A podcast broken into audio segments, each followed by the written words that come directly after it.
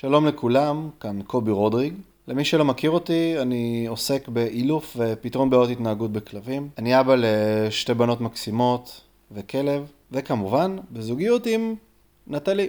נטלי היא השותפה המהממת שלי גם לחיים וגם לפודקאסט הזה. אנחנו הולכים לדבר על החיים שלנו כמשפחה, כזוג, כהורים וכבעלים לכלב, ובעצם על החיבור של כל הדברים האלה יחד.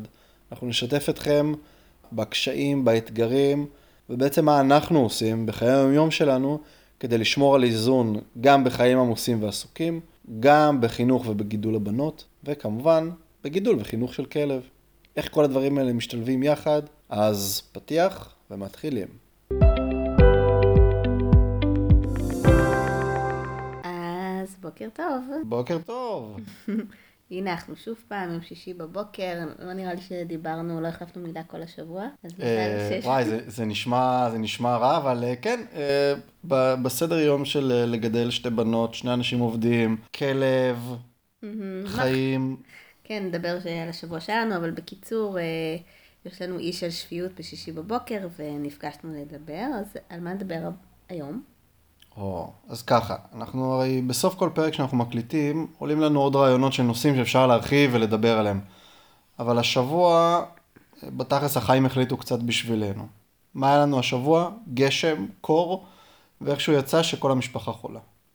אמ, אז מה אנחנו עושים עם הכלב כשאין ממש זמן או תנאים בחוץ להוציא אותו כמו שצריך? אז הנה, אנחנו בפרק העסוקים. לא תכננו לדבר על הנושא הזה כל כך מוקדם בפודקאסט, היה לנו בתוכניות הרבה נושאים שקדמו לזה, אבל הפודקאסט שלנו רלוונטי לחיים שלנו, אה, ומפה אנחנו מוצאים בעצם את כל התוכן.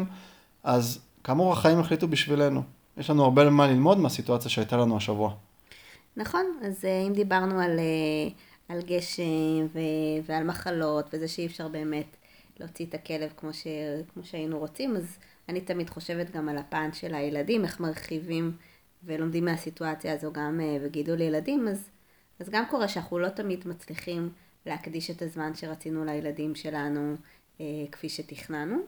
אה, ואז השאלה איך, איך בכל זאת מוצאים מהלימון לימונדה ומצליחים כן לתת להם את מה שרצינו בזמן קצר או בתנאים שהם לא בדיוק אופטימליים. זהו, זה נכון, אנחנו הרי תמיד יכולים לתכנן, להשקיע את הזמן עם הילד או עם הכלב, אבל לא תמיד התכנונים יוצאים לפועל. לפעמים יש בלת"מים, הרי כמו השבוע שדי עשינו תורות במי חולה מתי, או שאם פשוט יש מזג אוויר סוער ואז לא מתאים לקחת את הבנות לחוגים, אה, אני לא יכול לעשות טיול ארוך עם נגב, אה, או את שאר הפעילויות שאנחנו נוהגים לעשות ביחד ונדבר על זה בהמשך. אז בעצם אנחנו צריכים להקפיד על פעילות קבועה בשגרה, כדי שכשבאמת, בעת הצורך, כשאין ממש זמן או תנאים מתאימים, נוכל לאלתר אה, עם איזו פעילות קצרה וממוקדת, שהמטרה שלה יהיה לפרוק אנרגיה פיזית, לאתגר מנטלית, והכי חשוב, לחזק את הקשר בינינו אה, והילד, או בינינו והכלב. אז לכן אתה בעצם עושה בשגרה את כל הפעילויות האלה עם נגב, כאילו אם אני מסתכלת עליך מהצד, אז אתה לא, לא רק מוציא את נגב לטיולים של בוקר וערב, אתה, אתה מאוד מגוון לו, אתה לוקח אותו לפריסבי, לראיית כבשים, אתה לוקח אותו איתך לריצות, אה, אתם עושים טריקים, בעצם אתה, יש לו שגרה מאוד מאוד מגוונת, עכשיו קצת נופל לי האסימון למה זה קורה. זהו, אז אה, כדי בעצם לייצר איזה מצב של אה, איזון תמידי עם הכלב, אני לוקח בחשבון, שוב, נגב, אין מה לעשות, זה הכלב שיש לנו, אנחנו נשתמש איתו הרבה בדוגמאות שלנו. אה, לנגב יש כמה צרכים וכמה מוטיבציות בחיים. נגב אוהב לרדוף, לקפוץ, לרוץ. הוא אוהב לעשות דברים שאנחנו עושים ביחד, כמו אה, טריקים, קצת עבודת מחשבה. אז כל אחד מהחלקים האלה זה מבחינתי פעילות נפרדת שאני יכול לעשות עם נגב. לדוגמה, פריסבי. יש פה גם עבודת מרדף, ריצה, קפיצה, טריקים. אנחנו עושים ראיית כבשים, כי זה בתכלס מה שנגב אה, נועד לעשות, וזה משהו שהוא מאוד מאוד אוהב לעשות. אני רץ איתו, לפחות פעם או פעמיים בשבוע למרחקים לא קטנים, כי נגב מאוד מאוד אוהב לרוץ, אז אנחנו מנתבים את זה למקום הנכון, וכמובן טריקים, להפעיל לו קצת את השכל. אז נכון, כל הדברים שאני עושה איתו, זה בעצם מבחינתי, אני מסתכל על זה כאל השקעה לטווח הרחוק. אני בעצם, אנחנו מסתכלים קצת על, קצת על uh, מדימוי של השקעה, אני בעצם uh, משקיע את הזמן שלי, שמבחינתי הזמן, אני מסתכל לדוגמה כמו של השקעה של כסף, אני משקיע את הזמן שלי בקופה של פריסבי, בקופה של ראיית כבשים, בקופה של ריצה אה, ובקופה של טריקים. כאשר בסופו של דבר, כשאני מגיע למצב שפתאום אני מושבת שבוע, או מושבת זה קצת מילה קיצונית, אבל התפוקה שלי הרבה פחות גבוהה מבדרך כלל, פתאום יש לנו איזה מין קופת חירום דמיונית כזאת קצת, שכשאני לא יכול להמשיך לתת לו את מה שאני צריך, נגב מגיע ל, לימים האלה באיזון. זאת אומרת, הוא מגיע במוד מאוד מאוד מאוד רגוע, ובתכלס ייקחו שלושה ימים שאם אני לא עושה איתו כלום, אז אנחנו נתחיל לראות סימנים פתאום של כלב חסר שקט, לא פורק מספיק אנרגיה. אז מצד אחד אני נותן לנגב פעילויות מגוונות, וגם פעילות פיזית וגם פעילות מנטלית, כדי לפרוק את מקסימום האנרגיה, ומהצד השני, אני גם באופן שוטף מלמד אותו להירגע, וגם לדעת להיות לבד. רציתי גם, אה, כשדיברת על כל הדברים האלה שנגב צריך, אז חשבתי נגיד על הבנות שלנו, ש... אה, שביום יום כל אחת יש לה את הדברים שהיא אוהבת וצריכה לעשות, אם זה לשחק, להשתולל, לרוץ, אבל גם אה, לצייר, לבנות, לבנות פאזלים, כאילו כל מיני סוגים של גירויים שאם ביום יום אנחנו נותנים להם לעשות את הדברים האלה, אז גם אם יהיה יום אחד שמול הטלוויזיה כל היום, אז כאילו לא קרה שום דבר. כל עוד בשגרה אנחנו דואגים אה, אה, לגירויים האלה. נכון, בדיוק. אז אני אקח לדוגמה את, את כרמלה, בת הגדולה שלו, שמצד אחד מאוד מאוד אוהבת לשחק עם חברים, להשתולל, מתקנים, גני שעשועים, מצד שני גם מאוד אוהבת את העבודת מחשבה של פאזלים, יצירה, צביעה. אה, ובאמת, בגלל שלרוב זה מה שהן עושות, אז באמת אם יוצא היום אחד שלא עושים כלום, או עושים איזו פעילות שהיא, נקרא לזה ככה, נמוכה בערכה האינטלקטואלי, mm-hmm. לא קרה כלום. גם מבחינת, אה, נקרא לזה ככה, הנזק לחינוך, למרות שבאמת לנו אין בעיה עם זה שהבנות רואות טלוויזיה מדי פעם. אה, וגם הם, זה, לא, זה מבחינתם לא הופך להרגל. זאת אומרת, גם נגב, זה לא הופך להרגל אצלו שעכשיו אנחנו לא עושים כלום, אנחנו נמצאים הרבה זמן בבית. Mm-hmm. כולה אחוז אחד קטן, לא קרה כלום. נראה לי גם חלק מהעניין זה לאמן אותם אה, בשריר הזה של אה, להירגע או לא לעשות כלום, נגיד. אם היה יום שלא יודעת מה, אחרי הגן, ישר אחרי זה הלכו אה, לחוג או לחבר ואז חזרו הביתה, אז הן יכולות להעסיק את עצמם או להשתעמם במרכאות או למצוא דברים לעשות בזמן שאנחנו עסוקים, מכינים ארוחת ערב, מארגנים את הבית. אז נראה לי כנ"ל גם נגב, הוא, אתה נותן לו פעילות ו, ולאחר מכן גם מאמן אותו שכשנמצאים בבית, אז זה הזמן שהוא, שהוא צריך אה, בעצם להירגע ולהיות עם עצמו ובטוב. נכון, הוא יכול להיות עם עצמו, הוא גם יכול להיות אה, איתי, איתך או עם הבנות ולהתלטף בצורה רגועה, זאת אומרת הפעילות היא מאוד, היא קצת יותר פסיבית, או שהוא לא יש לו איזה עצם ככה בצד.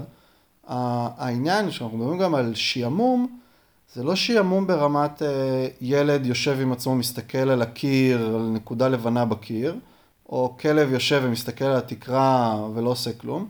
הכוונה שאנחנו מדברים גם על, על נושא של לדעת להשתעמם, זה לדעת להתנהל בבית ברוגע. זאת אומרת, mm-hmm. עם אנרגיות קצת יותר, קצת יותר נמוכות.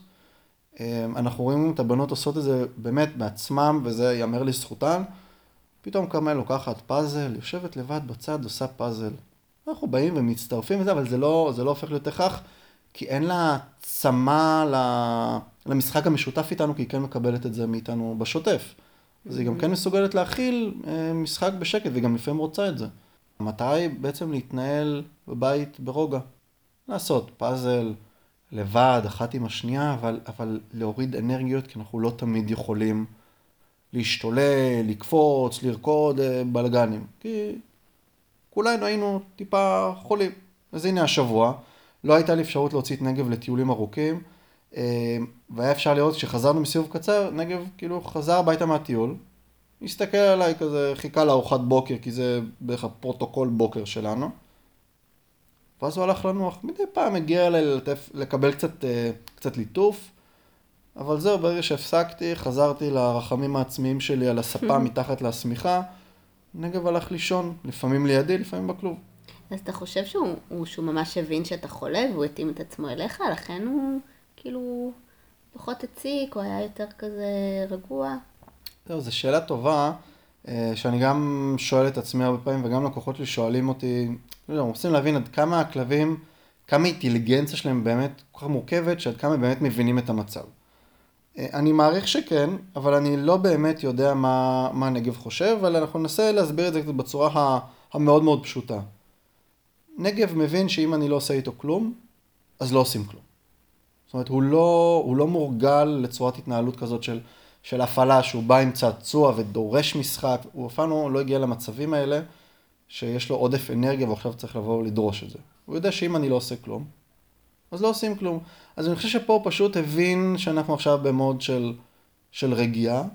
גם כל האנרגיה שלי בבית ובחוץ הרבה יותר רגועה, ההליכה יותר איטית, הדינמיקה של, שלי איתו הרבה יותר שקטה ורגועה. ואני חושב שנגב פשוט, אה, ככלב האינטליגנט שהוא גם ככה, אבל mm-hmm. גם אם לא, אני חושב שהוא פשוט מתאים את האנרגיה שלו לאנרגיה שלי. אז אז מה שאתה אומר זה בעצם שאתה מספיק פעמים, או בעצם ברוב החיים שלו, אתה יוזם את הפעילות עם נגב, לפני שהוא בכלל מרגיש שהוא צריך לבקש, שמישהו יעזור לו לפרוק אנרגיה. ואז הוא בכלל לא יודע שיש את האופציה הזאת של לבוא ולדרוש פעילות, כי אתה תמיד מקדים אותו.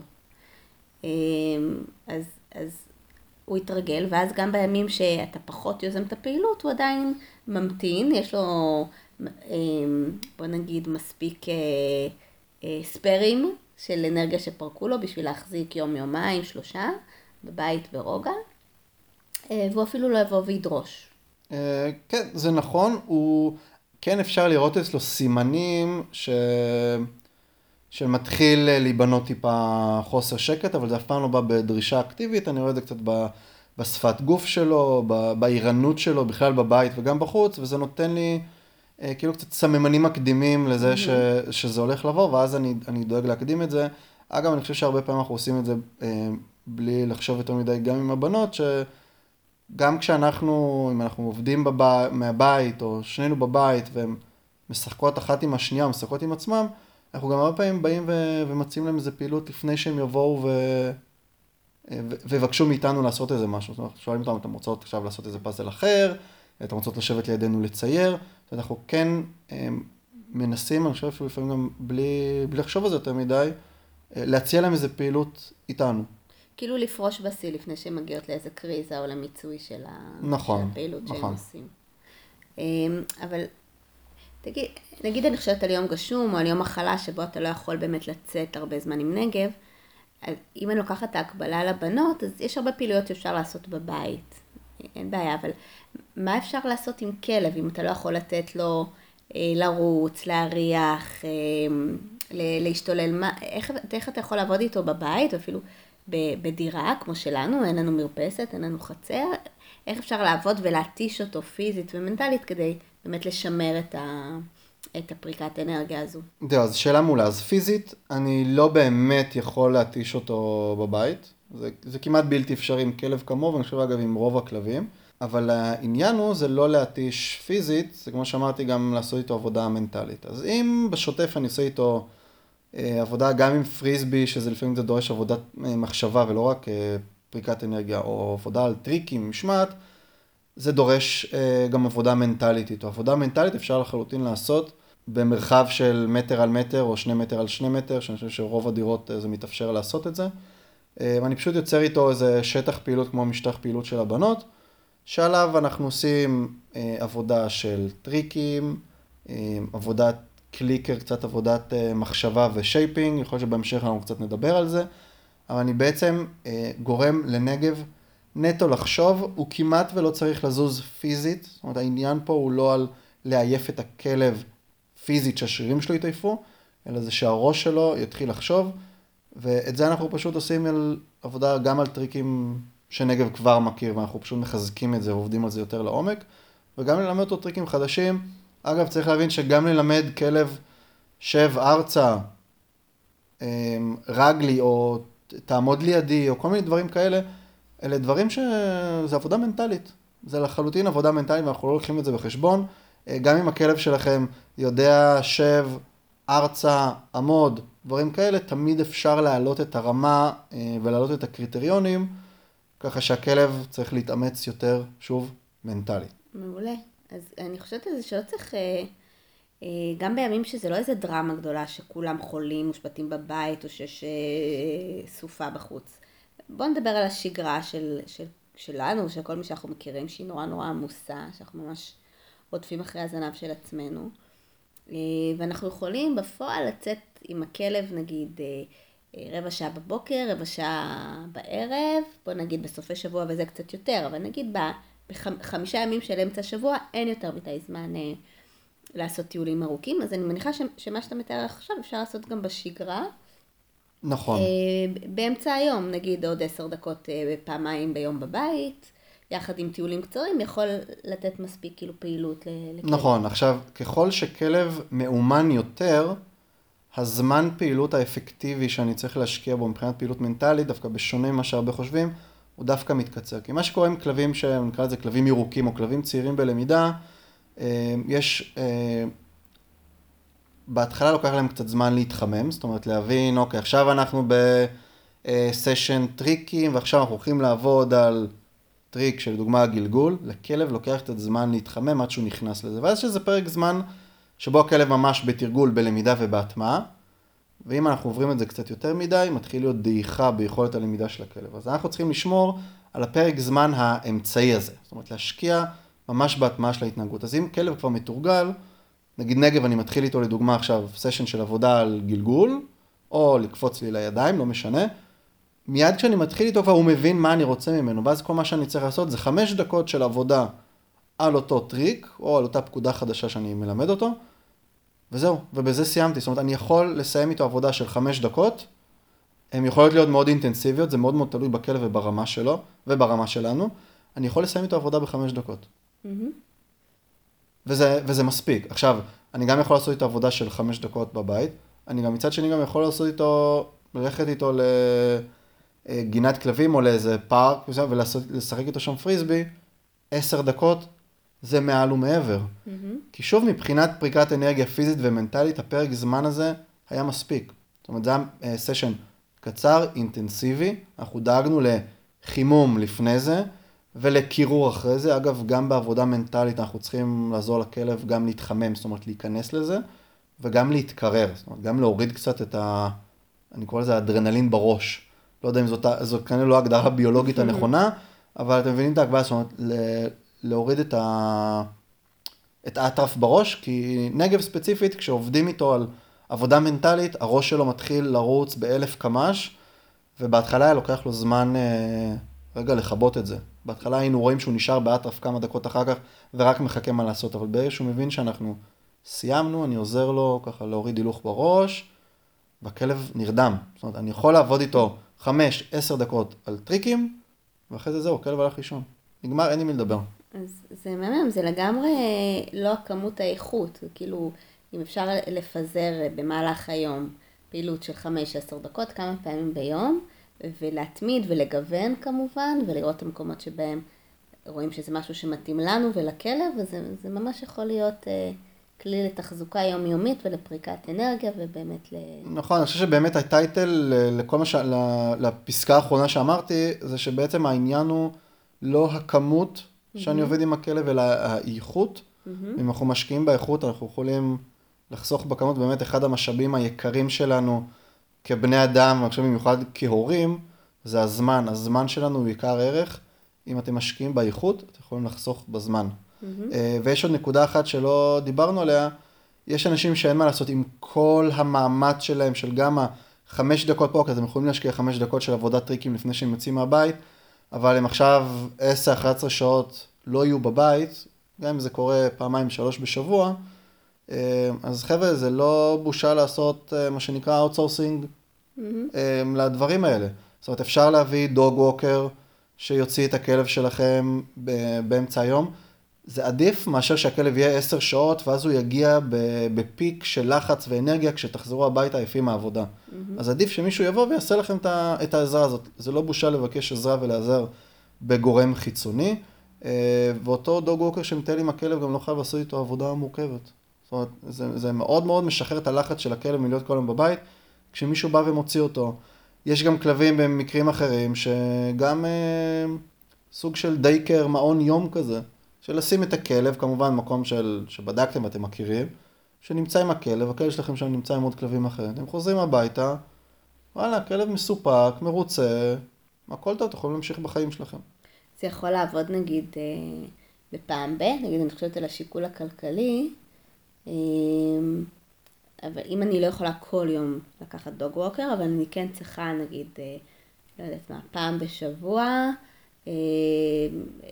לתת לעצמי קצת זמן לנשום, כמו שאנחנו עושים עם הבנות, ושמים אותם לאחר הצהריים אצל סבא וסבתא, או לוקחים בייביסיטר שיעזרו, שתעזור פעם בכמה זמן. זה אפשרי גם עם כלבים, העניין של... כן, זה לחלוטין, כי אגב, גם פעם בשבוע זה שגרה. מהמם. זאת אומרת, אוקיי. גם כש... ואגב, גם אם זה אחת לכמה ימים, זה עדיין שגרה. עכשיו, אה, אם אני אקביל את זה רגע לדוגמה שאמרת שאנחנו פעם בשבוע, הבנות הולכות לסבא וסבתא, שסבא וסבתא באים להיות איתם, עדיין מדובר בדמות שהם הכירו לפני זה, הם סומכים על סבא וסבתא, הן מרגישות בנוח להיות עם סבא וסבתא, ואחת ל... כן, למה לא? זאת אומרת, נה- הן נהנות איתם, זה כמו שלרוב אני זה שעובד, מטייל ומשחק עם נגב, אבל גם לפעמים את מטיילת איתו. אה, אין בעיה לעשות את, ה, את החלוקה הזאת, זה, זה מבורך, ושוב, זה הרבה, זה, זה עדיף מאשר שהכלב לאורך שבוע ועוד שבוע ועוד שבוע, למשך חודשים, צובר לחץ של להיות עשר שעות בבית ואין לו את השחרור הזה. אז כן, לחלוטין, גם פעם בשבוע, שיבוא דוג ווקר, אה, לשחרר את הכלב, או פעם בשבוע לשים אותו באיזה אה, מעון יום לכלבים, זה לחלוטין יכול להיות פתרון, שוב, חשוב מאוד מאוד לציין, זה צריך להיות מקום או איש אשת מקצוע שאתם מכירים, הכלבים פגשו, וזה מבחינתם כמו להגיע לבן משפחה. כן, אני מניחה שזה גם אה, אה, בנוסף, מעבר לזה שמישהו אחר מטפל בהם, זה גם מעייף אותם, יש איזושהי התרגשות ממישהו אה, אה, חדש שמגיע, כאילו חדש אה, מוכר, אבל כאילו, היי, אה, נכון, זה לחלוטין הדודה חוויה. הגיעה, נכון, אז, אה, הם נכון. חוזרים עוד יותר אה, מותשים מהשבירת שגרה הזו, אה, אנחנו מקבלים אותם עם, עם, עם כוחות מחודשים, אז זה כאילו עושה איזה reset למערכת וכולם מרוויחים מזה. נכון, באמת יש כלבים שמאוד מאוד אה, נהנים מזה. כשאני בא, יש לי חבר עם, עם פנסיון, עם כלבים שם, נגב אוהב להיות שם. מבחינתו, אם אני בא, שם אותו שם אפילו לכמה שעות, מבחינתו היה בלונה פארק. זה מבורך, למה לא? מגניב.